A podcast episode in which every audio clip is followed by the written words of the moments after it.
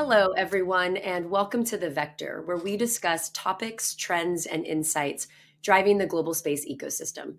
I am your host, Kelli Kedis Ogborn, and today's topic is all about transatlantic space activities. And joining me today will be Dr. Ken Davidian, who is the Vice President of North America for International Space University.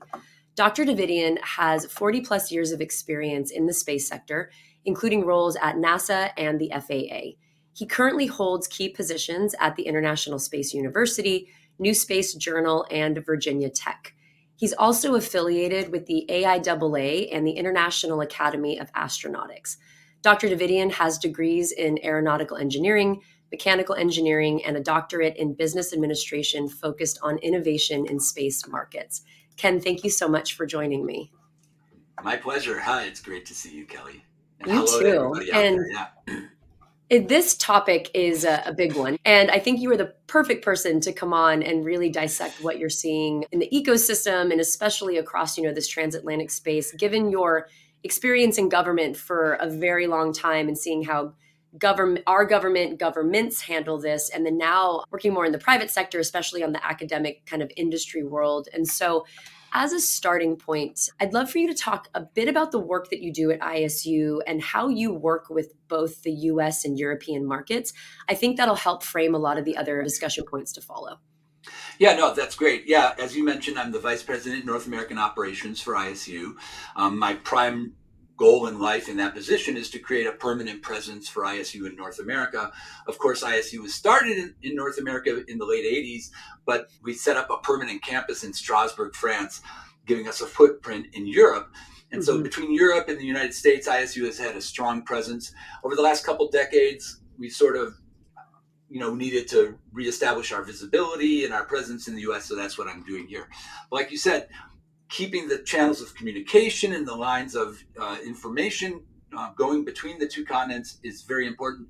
But even beyond that, going into Asia, going into Australia, going into India, in the Middle East area, going into Africa and South America, these are all super important to include in the conversation, include in the information tra- transfer that's going on. So, you know, of course, we're keeping our eyes open to see what's happening in all these parts of the world. And like you mentioned, from the government perspective, when I was working for the government, there was a focus at the higher levels, at the levels of markets and above products and technology. So, you know, individual technologies are interesting. How they come together into innovative products is super interesting, and we've got a lot of that going on around the world.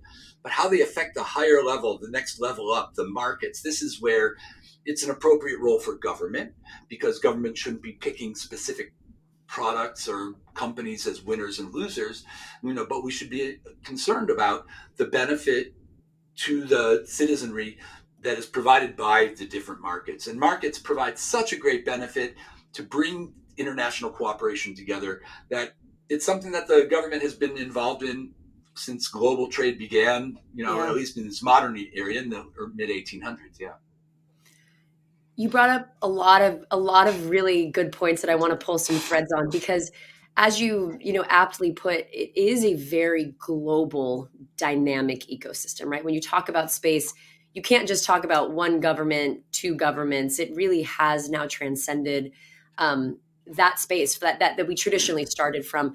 But beyond the that global piece, there's also a lot of competing priorities, whether it's a government priority, a commercial priority, a national security priority, and being able to balance the push and pull of who leads, who follows, I think is a really um, important topic and also a difficult topic because it comes with lots of different perspectives. And I'm curious from your perspective. And let's start from US and Europe, and then we can build it out. But what have you seen are the differences in operating in those markets and environments? You know, I think I think that's a great question. You know, and it's hard to it's hard to say that one country or the citizenry of one country is more innovative or more productive than the citizenry of any other country or region. So, just assuming that all that is taken as an e- even you know equal, then it's a matter of you know how is the polity the, the the political system and all the interactions with the political system how are they affecting what's going on in europe and mm-hmm. america mm-hmm. And there are two very very different approaches going on there as there always has been in america we have this super super well developed capital market you know yeah. and and there's a lot of risk taken that's going on by individuals, you know, and in some books I've read, they've said, well, in America, uh, the people who become rich and become investors and get involved with this, they they their new wealth they they earned it themselves, and so they're going to spend it. Whereas in Europe, the, there are super super wealthy people in Europe. I mean, it's not like there's not enough wealth in Europe. I mean, there's a lot of wealthy people in Europe, and it, again, the way it was described in this one text was that well, these this is wealth that was inherited. So now you have mm. a, a feeling of responsibility of protecting it. So you're not going to be not going to be spending it on just because I was a space nut when I was uh, in college. You know, now that I've made a, billion dollars, you know, east doing e-commerce, I'm just going to start a space company. They wouldn't do that. They'll buy a yacht and they'll park it in Italy somewhere. But you know, beyond that, they're going to be more protective with their capital investment. So there's a different philosophy, and this is this gets to the point of the, the role of culture and history yeah. in economics and markets and and so I think there's a basic cultural difference there. So I think the availability of capital, I think, is one of the major things. Again, ceteris paribus, you know, everything else being taken as equal. You know, I think capital markets and then government intervention, government support is also another one. I mean, Europeans, they tend to have a very supportive government. The role of government, you know, has changed over time, of course, and ESA in Europe is being very supportive of their space industry, but holy cow, in the United States, there's a there's it's a it's on a whole nother level kind of thing. Yeah. Let's pull the thread on this cultural piece because it's critical. I mean, it's it's central and it's core to all of this and culture for a couple of reasons. I'm going to make this a two-parter because there's definitely the geographic cultures, right? Like just the way that societies have been built, people interact, mentalities toward business, all of that but then there's also the culture amongst governments and industry. And so, for companies that are thinking about navigating both, so if they want to do business in the US, they want to do business in Europe, understanding the baseline cultural complexity of how those countries work, but then also the cultural aspect of stakeholders in the government versus stakeholders in the private sector.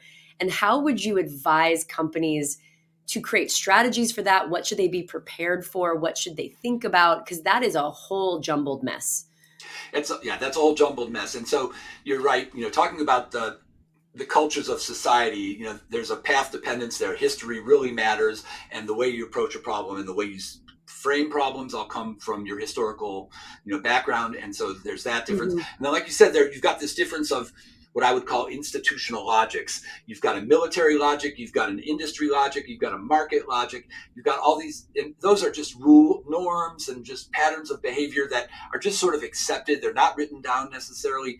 And you're seeing an influx in the United States, at least, of this huge, you know, the United States is unique in, um, in the space sector around the world in that we have a fairly clearly differentiated military, civil, and commercial sector yeah, of the, of the space world, yeah. and and that doesn't that those divisions don't necessarily exist everywhere around the world. So we're seeing a blending of the military of the military logic, the civil, scientific, exploratory logic, and now this commercial logic here in the United States. These things are blending together, and it causes a lot of confusion. Uh, all of a sudden, you see a lot of people. You know, it used to be a scientific meeting or you know a conference where there'd be a bunch of entrepreneurs sitting around. Now you're starting to see people wearing uniforms sitting around the table mm-hmm. and stuff. So there's a just a different vibe going on, right? But I mean, it's it's actually a good thing as well because these, these blendings of cultures and logics can actually be a, a fertile you know ground for new innovation so it's you know not, nothing is purely good or purely bad and so there's positive negatives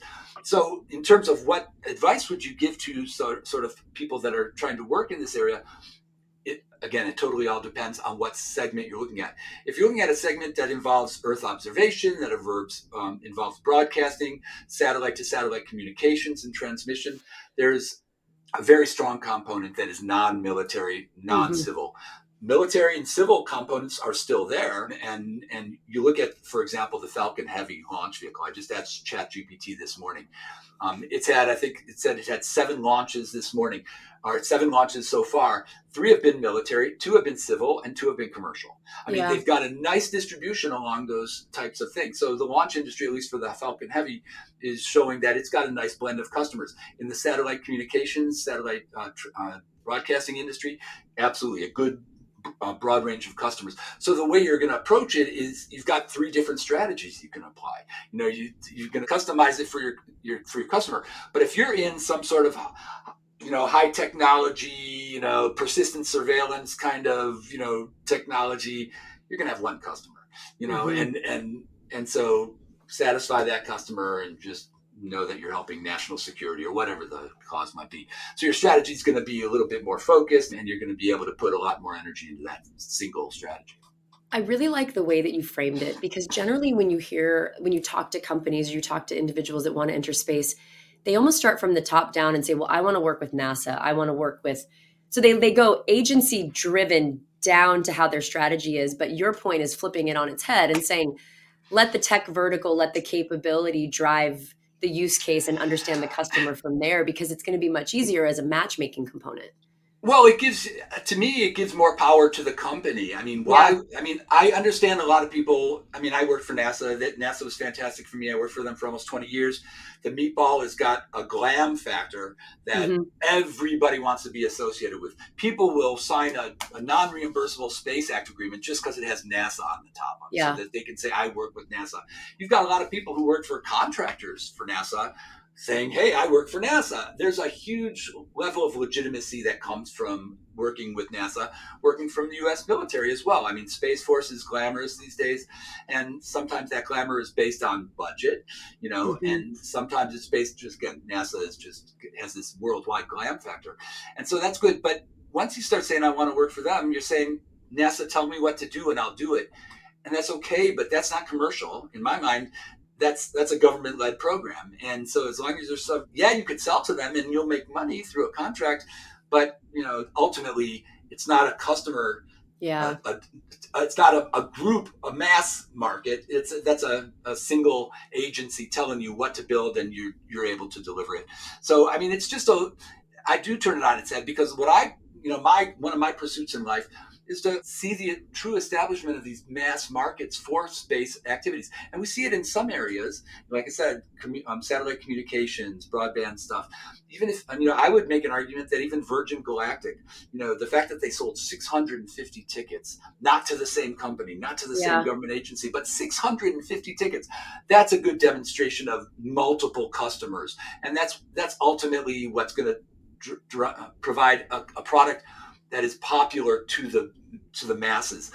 I mean, there's a real well, I'll shut up. But there's a real reason why governments will tell you what to build versus you know markets won't necessarily you have to figure it out on your own because there's no one entity there defining the requirements yeah and, and that that is that push pull that i mentioned in the beginning because there's government led, commercial supported, commercial led government customer. And, and a lot of what we're seeing, and especially as you know, within the cislunar economy, there is room for both, but a lot of ways the business models are changing in terms of, you know, um, the government now becoming a, a customer as opposed to the integrator for a lot of these capabilities which I think is important for these companies, as you mentioned, to let themselves run a little bit faster and less inhibited to be able to develop their tech in the way that they see the market evolving to then adjust to their customer sets.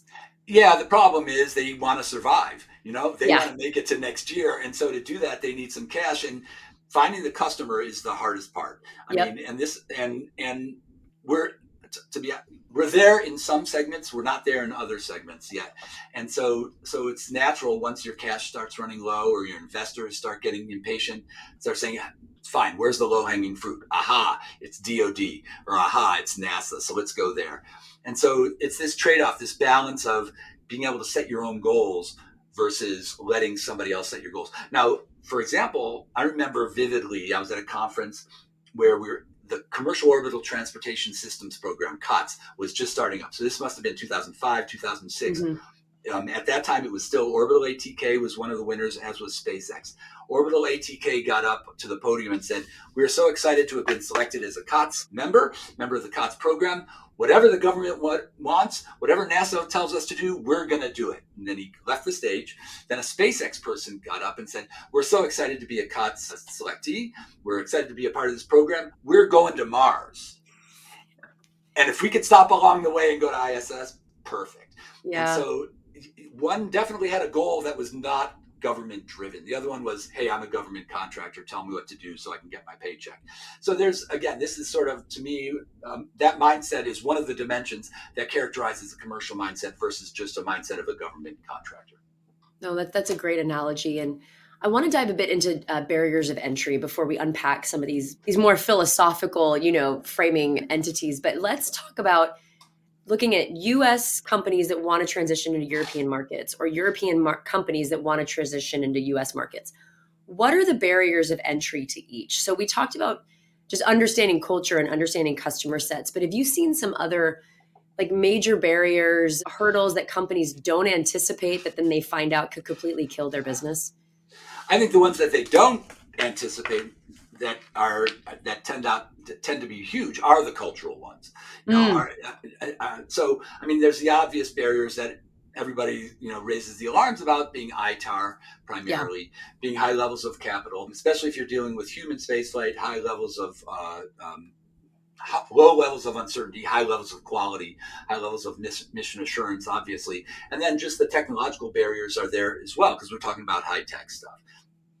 Excuse me. This is not unique in the business world or in the industry world, there's a lot of industries that have high technology requirements, have high capital requirements, and fly humans around or could be dangerous to the participants. So they need a high level of quality.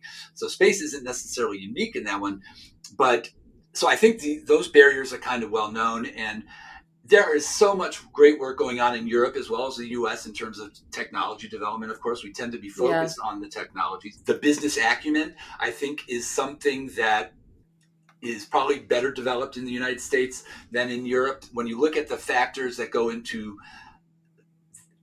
the how how likely is it that somebody will start a new business the likelihood of entrepreneurship when you look at the socio-political the historic and the educational requirements that go into that and these are the three major factors the us just is stronger i mean mm. the, one of the books i read talked about how the us is unique in that it was a it was a nation that was founded by a bunch of entrepreneurs, by a bunch of small business owners. You know, we didn't come out of a monarchy. Yeah, we, that's it. And so they wrote a constitution that yeah. that sort of favored that type of mindset, and versus coming out of a royalty or having a bunch of revolutions and doing that sort of stuff. I mean, it's really interesting, and this gets back to the cultural aspect. There's a great anecdote in the early 1900s when aircraft were being designed the Europeans designed it to be more like a coach with a, a coachman, a, a, conductor, a chauffeur. They would create their aircraft to be very stable, very smooth. You know, you know some and you know, you know, not very maneuverable and but very stable and safe. Whereas in America, we were designing aircraft, and again, this 1900 that were very unstable, that were highly maneuverable. It was more like the bucking bronco yeah. rather than the the the this the reliable horse. So it's just a cultural mindset of the way that we we we do everything artistic or engineering wise. The culture, I think, is the overlooked kind of thing, and this is you know this is a problem because when we start analyzing the industry, we sort of we sort of minimize the the impact that culture and non-technical, non-financial dimensions can have on the emergence of technologies, on the emergence of products and markets, and we do that to our own hazard of understanding. Yeah, the other it's a great point and I think the other level of complexity and partially this is cultural and and it's also based on industry that you're part of, but it comes down to the tolerance of risk and the the understanding that you can fail fast and hard and revector and whether that's acceptable or not um, also does dictate how people work within those societies and systems. Right, and, and moving beyond Europe into the Asian cultures yeah. and things where where risk avoidance is ingrained in your being. So absolutely, I mean, innovation and entrepreneurship is absolutely about risk taking, and you know, you know, you've seen studies where the countries that have the highest percentage of immigrants, it was Australia, it was you know uh, United States. These are the countries where you have high levels, high risk takers. You know, people that have upended their entire lives and their families and their roots and taken them to entirely new continents, started anew.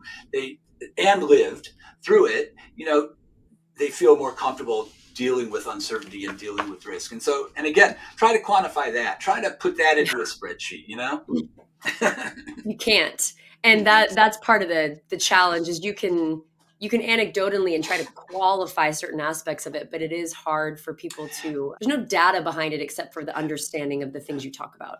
So you're absolutely right. There's no data behind it, but that doesn't mean there couldn't be data. And there Right. have been there have been advances in experimental methodologies to sort of find proxies for these types of things. You know, looking we were talking about the legitimacy that the NASA meatball gives. It's very hard to quantify legitimacy. I mean, the fact that the Spaceship One spacecraft from Burt Rutan is hanging in the National Air and Space Museum. This is a symbol of legitimacy. This is something that Mhm. makes space tourism legitimate in the eyes of the general public. Quantifying that is very hard. And so there are ways to do it. It's just that there's not enough people that have been trained in those methodologies Yeah. to be able to bring that to bear into the space sector. So this gets into another rant about how we need to sort of broaden the way we analyze the market. We can't just rely on a bunch of charts that are numbers Yep. that we see every year that are projections and nobody really knows how real they are. So I actually I think that when we when we eventually post this, the tag should be how do you quantify legitimacy should be like the main question that we ask people That's a big question. it's a big, it's a big question. And so I'm curious from your from your opinion though. So when we look at the future of space, there does need to be international cooperation and it oh, does oh, it does need to be collaborative. So what kind of systems or parameters or you know loose quantification can we put in place to allow companies to not only have access to global markets but also be competitive and attractive? Because those are two sides of the coin but they're both baked into this problem. Yeah, so I mean, to be competitive and attractive, obviously, you, I mean, this is where it's this. This is the innovator's dilemma. Yeah, obviously, you want to meet a customer's need. Um, Right. So the, the, the clearly say, well, fine. Who's the major customer in Europe? It's ESA. In you know, in in United States, it's NASA or DoD. What do they need? I'll make that. And but again, like I said, that's sort of giving the goal setting dimension of your business away. You're saying, what do you need? I'll build it. I, you know, as long as it's in thermal conduct, uh, you know, transducers, I can do that. And so you just figure that out.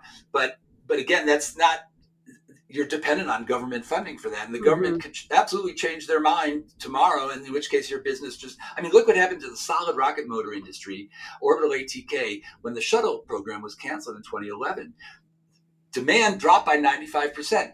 Look at what happened to the aircraft industry when World War One ended. Demand by the Army dropped 95% it, overnight. You know, that's devastating to an industry. And so if you Yeah. want some sort of stability and longevity in an industry, which in my world, that's where I'd love to see us, the space sector going, you don't want to be dependent just on one major customer. You want to you want to be attractive to many customers. So to answer your question about how do they improve their you know allure to customers you know the hard part and this is where we haven't really found the nut yet to crack is who are those customers creating that market which is such not an engineering problem do Yeah. not talk to a physicist or an engineer about how to create a market deeply it's, human it's and it's it's really hard to do. I mean, the fact that a bunch of us in the 1980s were sold pet rocks.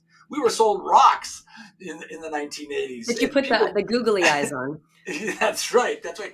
I mean, who the heck knew that there was a demand for a rock in a box? You know, but being able to create that demand is a, is a skill, and there's some science behind it, and it's a trick that engineers and scientists do not get. what about regulations so is there anything that should be created or removed for the ecosystem to reach its potential So, so we want to enable trade. We want to enable. We, we want to remove protectionist trade as much as possible. You know, I've been reading about how protectionism was implemented in trade from again the early 1800s. You know, even before that, but in the modern era, in 1800s, and how they kind of fizzled out, and we went to this like neoliberal sort of global eco- economic perspective in the 1940s, 1950s after World War One we want what we want to do is make sure that we get rid of the the protectionist barriers. And so itar is one of those protectionist barriers right? It's not just tariffs that we're talking about here. Yeah. Itar everybody knows that itar is, is creating a problem for free trade. And this is part of the the the paradox of working with the military. I mean between commerce the commercial logic and the military logic. Commercial logic really wants to be able to sell globally to everybody. And there's a lot of national security benefits to that. I mean, once we see how each country can become richer through trade, you know, there's a lot of national security benefits to that. Then there's a huge incentive not to sort of attack each other. But once you start putting up these protectionist barriers like ITAR restrictions, restrictions on information, or actual taxes on imports and exports, this is where you know now it becomes a little bit more interesting to go out and conquer the other you know the other entity to bring them within the fold. So you know, so obviously there's been a huge move to move ITAR. Um, to remove a lot of item, items from ITAR. It's a difficult process. It's a long time, you know, time taking process. There's a lot of good reasons not to, and sometimes those political and national defense reasons outweigh the commercial reasons. So it's, and this is something that I'm sure is not just unique to the United States, but of course it backfires all the time, right?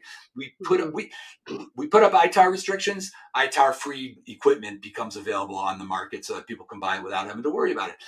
In the United States in the early 60s, we refused to fly a French satellite on an American rocket, one of the first commercial, what would have been one of the first commercial launches, and so, in response to that, France developed their own launch vehicle. That's where Ariane came from. So, these protectionist kind of policies tend to backfire. And so, they're politically politically expedient, but in the long run, they have their real issues. And I think there's a lot of culture baked into those as well, because to your point about um, trust and, and comfort, right, and, and all of these things, as we're moving toward a more global environment with more players, how do you allow for free markets to grow and, and to and to evolve while also giving comfort to governments from a national security perspective or from an IP protectionist perspective. And it's I think it's going to take time, but it should be part of the conversation because to your point, that could it, it may stifle innovation, but it could also stifle collaboration and the ability to work together toward these broader eventualities. Right, right. I mean, you know, there's a lot of interesting stuff that's been talked about on this subject since the mid 1800s. I mean, none of this is new.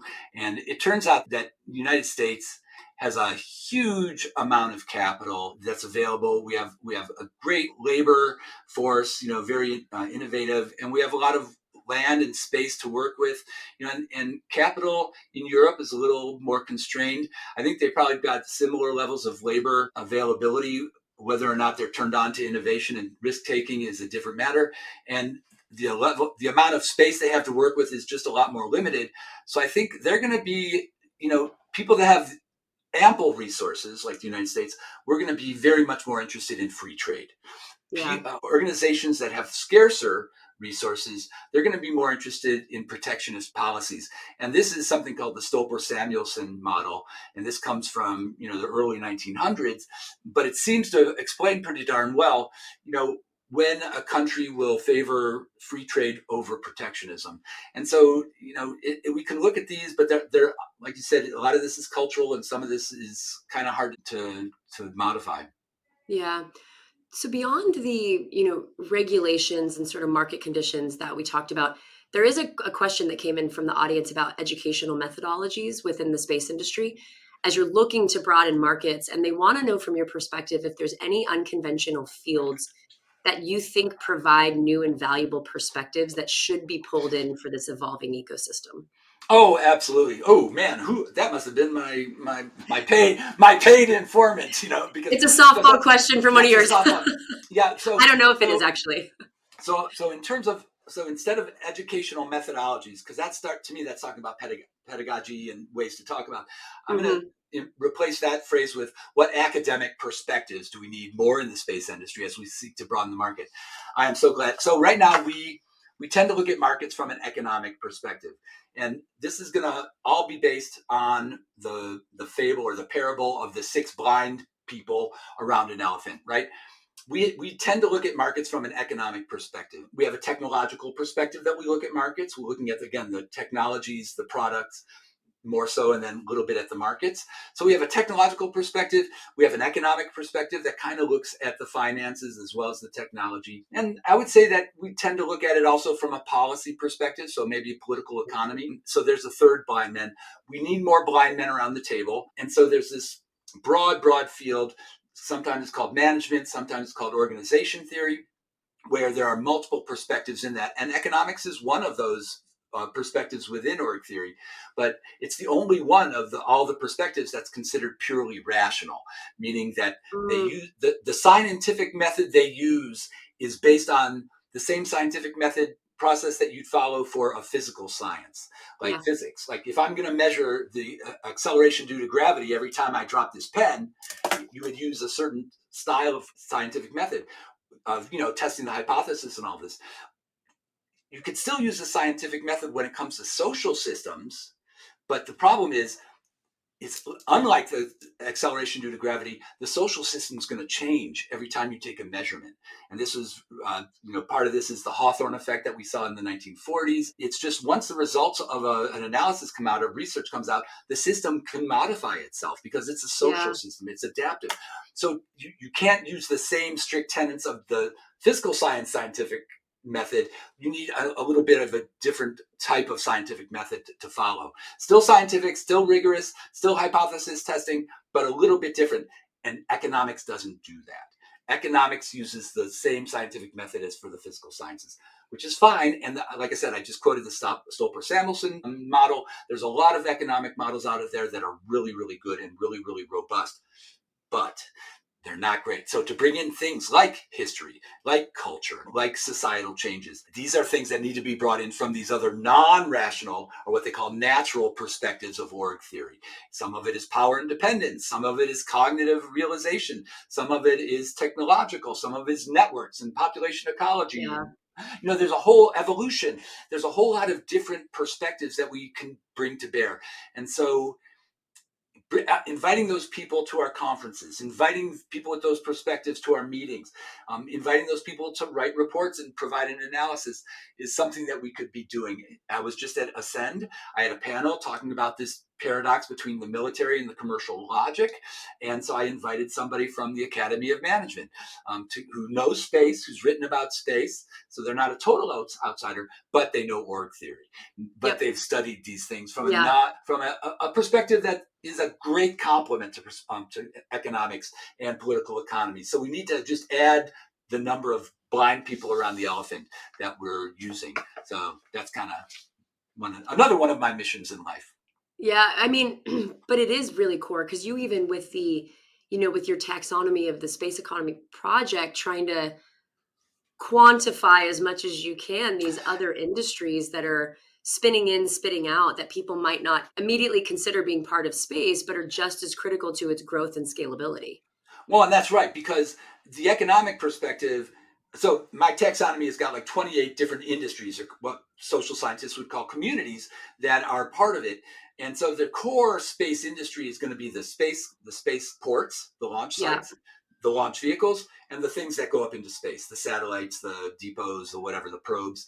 So you've got the, that's the core. But of course there's there's ground support equipment there's flight support equipment there's yeah. lawyers and accountants there's governmental stuff. So so the economist and the economic perspective is going to look primarily at the financial relationships that are drawn between companies uh, within these industries and industry segments to other companies in other industries and industry segments. But there's a whole lot of relationships that are non-transactional, that are just purely relational. Like when I go and talk to my government, I don't take stacks of hundred dollar bills, you know, in retaliation for legislation. I'm there to educate and inform. When I work with trade organizations, when I work with other international organizations, there's all these non transactional things which are not included in any economic model. So we need to they play a critical role in the emergence of these types of sectors that we're talking about but they're not really included in our current current perspectives.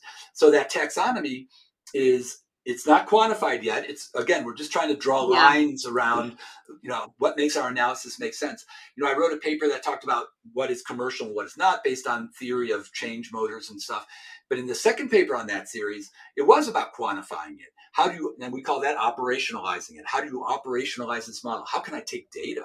And so you know that second paper actually did try to quantify that. And none of this is be all end all what i love about business and the social sciences is there is no right answer. There right. are multiple right answers.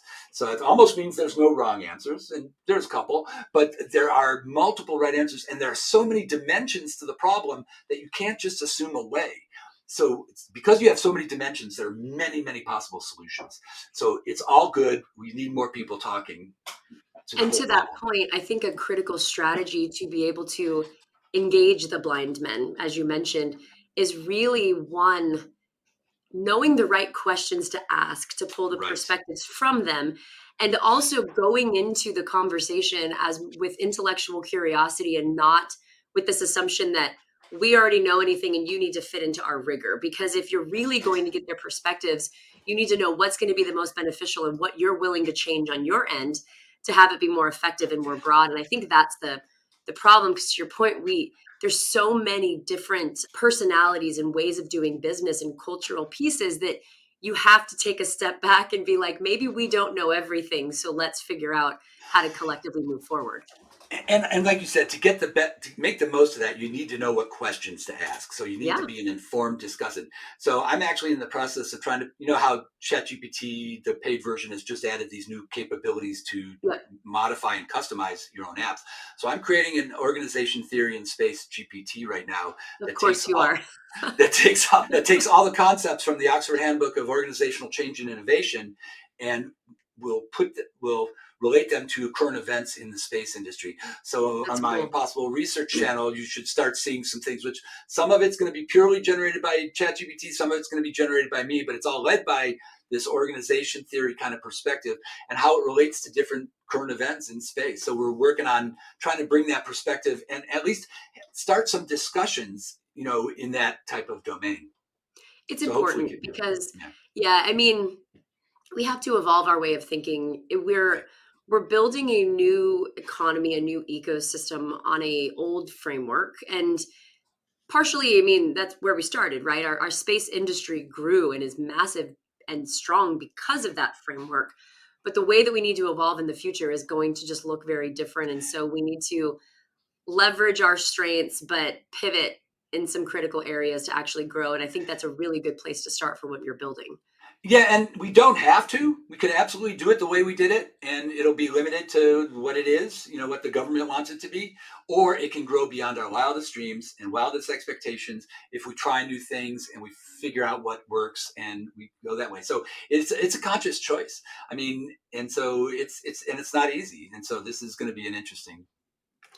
So in our last couple minutes together, I want to follow up on that our wildest dreams, right? So ah. if we if we are able to put these parameters in place, you know, include the right people to the table, evolve in the way that is necessary to evolve, let's take about a 10 10 to 15 year time horizon. So, what technologies or verticals do you think have the most promise for business opportunities? That's a great question. And so the one there are certain verticals, there are certain markets right now that are doing very well. And so the satellite communications, the beaming signals from satellites, whether it's remote sensing or entertainment, whatever, let's just assume that's there. So I'm not even going to. Is that going to grow another 100%? No, because it's so large already. It's, it's mm-hmm. it'd be very hard to do that. So you're not going to get the, the huge gains that you'll be able to see from small currently small markets, they could grow 300, 400% because they're so small right now. And some of those, I really think space tourism or point to point travel, um, I think is going to be big. Again, number one, you can't assume that the future is going to be a repeat of the past. That's the way you sort of predict current market. Yeah. And we, we don't want the future to be a repeat of the past.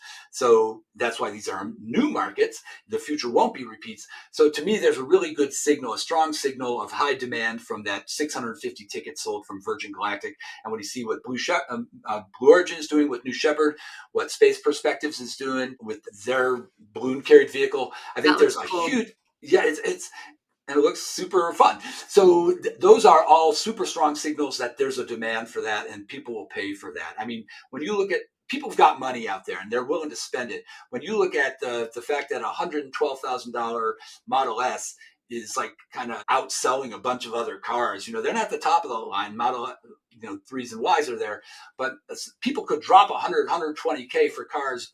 You know, more than you know a lot of other people. They're still making kind of the top 15 cars sold in the product. So there's people with a lot of disposable cash out there, and so the markets are there, and we're seeing existing signals of high demand through those ticket sales. And so that's fantastic. The other side of it is, eh, you know, I don't know. You know, is there a market for LEO destination gas stations. I mean, Elon's kind of taken care of his own with his Starship. He's totally vertically integrating his whole activity heading to Mars.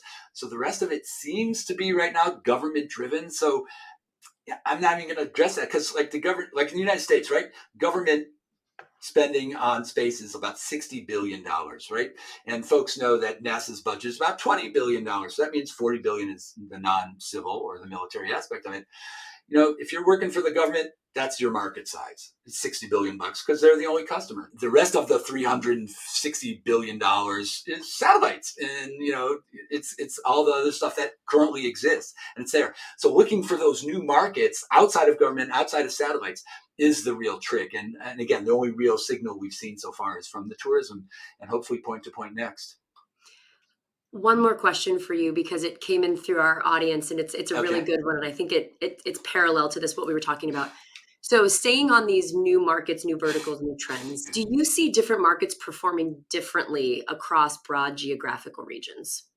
And the sub piece to that is that based on what the students at ISU are interested in or want to study, is there a delineation or are they pretty much the same? So, I think they're, let me start with the do I see space adjacent verticals and markets performing differently. Yeah, you see emerging companies and companies that are in the process of starting their space industries. You see them with Earth observation and kind of the, the basic stuff that will provide data from space that helps them you know improve the lives of their citizenry i mean this is the goal of every government is to you see that pretty citizens. much across the board geographically I, I, think you i think you see that quite a bit in the more in the more advanced advancing and advanced countries. You see launch vehicles. I mean now you see china with human tended um, uh, station. You see india moving in that direction. So that's kind of the next step.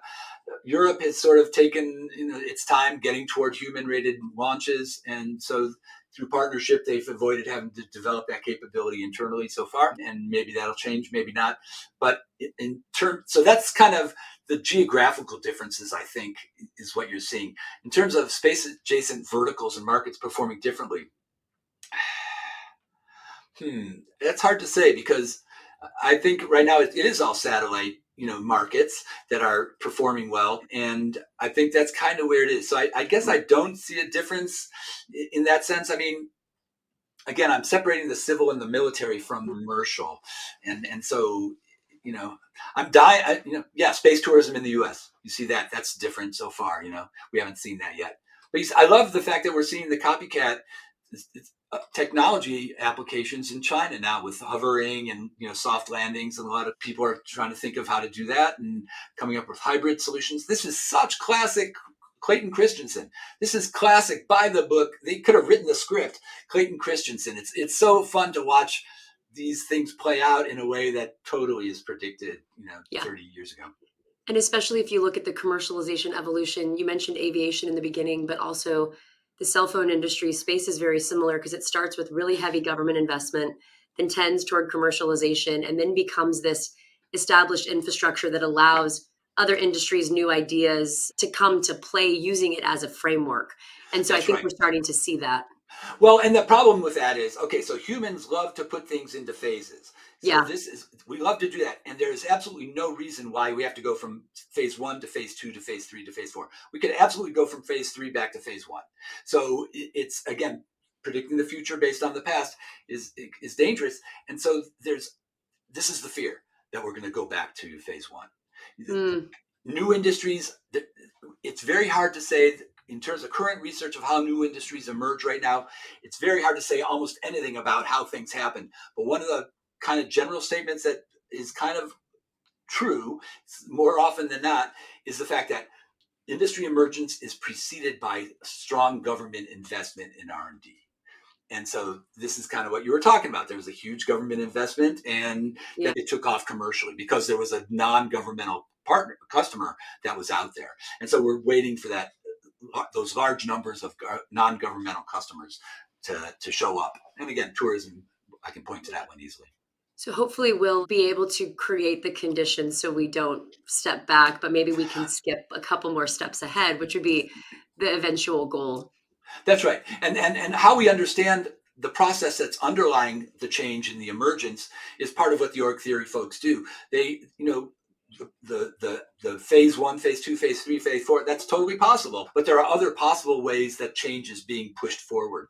And so trying to understand which of those motors are working in what order, in what industry segment, is called job security for org theorists in the yeah. space industry because it changes all the time.